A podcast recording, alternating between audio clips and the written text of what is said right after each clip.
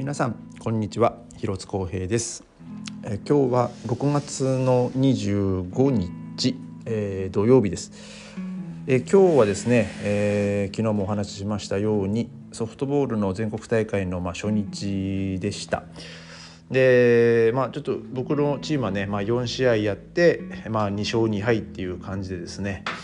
まあまあ内容的には、まあ、まずまずね、いい試合ができたし、まあ、僕自身もねすごく楽しめたんでね。でまあ結構今日はね気温もねもう上がりましてもうほんとキャッチャー防具つけてずっとこう試合してるのも本当大変だったんですけどまあ、えー、最後の最後ですね、まあ、ちょっと西日と戦いながら、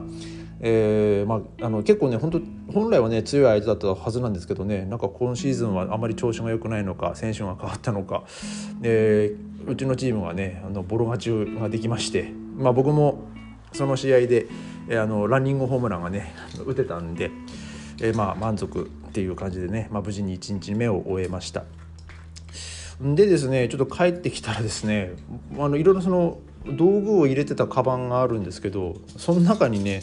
あの僕はあの会場であの眼鏡からコンタクトレンズに付け替えてですねでその眼鏡とコンタクトレンズのケースをですねえー、そのケースの中に入れてたんですけどそれがホテルに帰ってきたらなくなってまして、えー、ちょっとね今眼鏡がない状態で、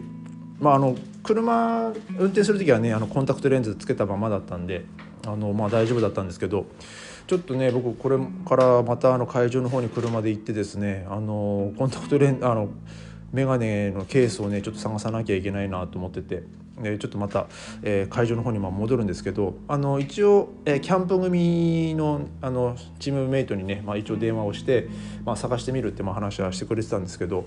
まあ、ちょっともう夜なのででなおかつその黒いケースなんでねちょっとまあ見にくいのかもしれないですしでさらにですねやっぱその中にまあ僕の眼鏡が入ってるんで、まあ、下手したらこう踏まれて壊れてるとかねちょっとそれはちょっとね、まあ、考えたくないんですけども。ちょっと亡き日もあらずってあれなんで、まあ、ちょっと、えー、また、えー、これからね あの会場の方にねちょっとまあ戻ってねあのもう一回、えー、ちょっと探しに行こうかなと、えー、思ってます。で、えーまあ、明日ですね、えー、また2試合とかやって、えーまあ、ベルリンに帰るっていう感じですね。まあえー、ちょっと今日はねもうこんなあの今日のねあの報告っていう感じですけども、ね、ちょっとまあ僕も、えー、これからねちょっとまたあの車でまもと戻るんでちょっと顔このぐらいにしたいと思います。それではまた明日ありがとうございました。